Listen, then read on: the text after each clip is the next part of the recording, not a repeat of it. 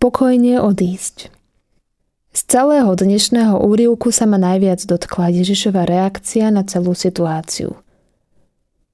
Ale on prešiel pomedzi nich a odišiel.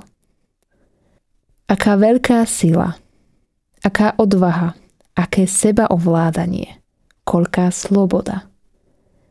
Keď si predstavím seba, keď so mnou niekto nesúhlasí, neverí mi a najradšej by ma zhodil z útesu, Vidím, ako to vo mne všetko vrie. A ako často sa to stáva aj v rodine alebo v práci. Prasknú nám nervy, máme potrebu hádať sa, dokazovať si svoju pravdu. A tak vznikajú stále nové a nové konflikty.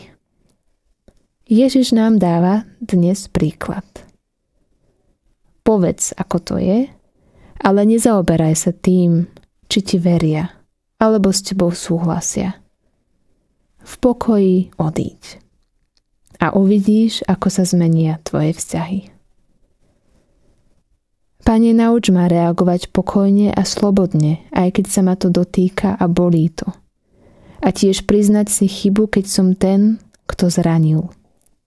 Prosím o silu a pevnú vieru a trpezlivosť pracovať na svojej zmene spolu s Tebou, Kriste.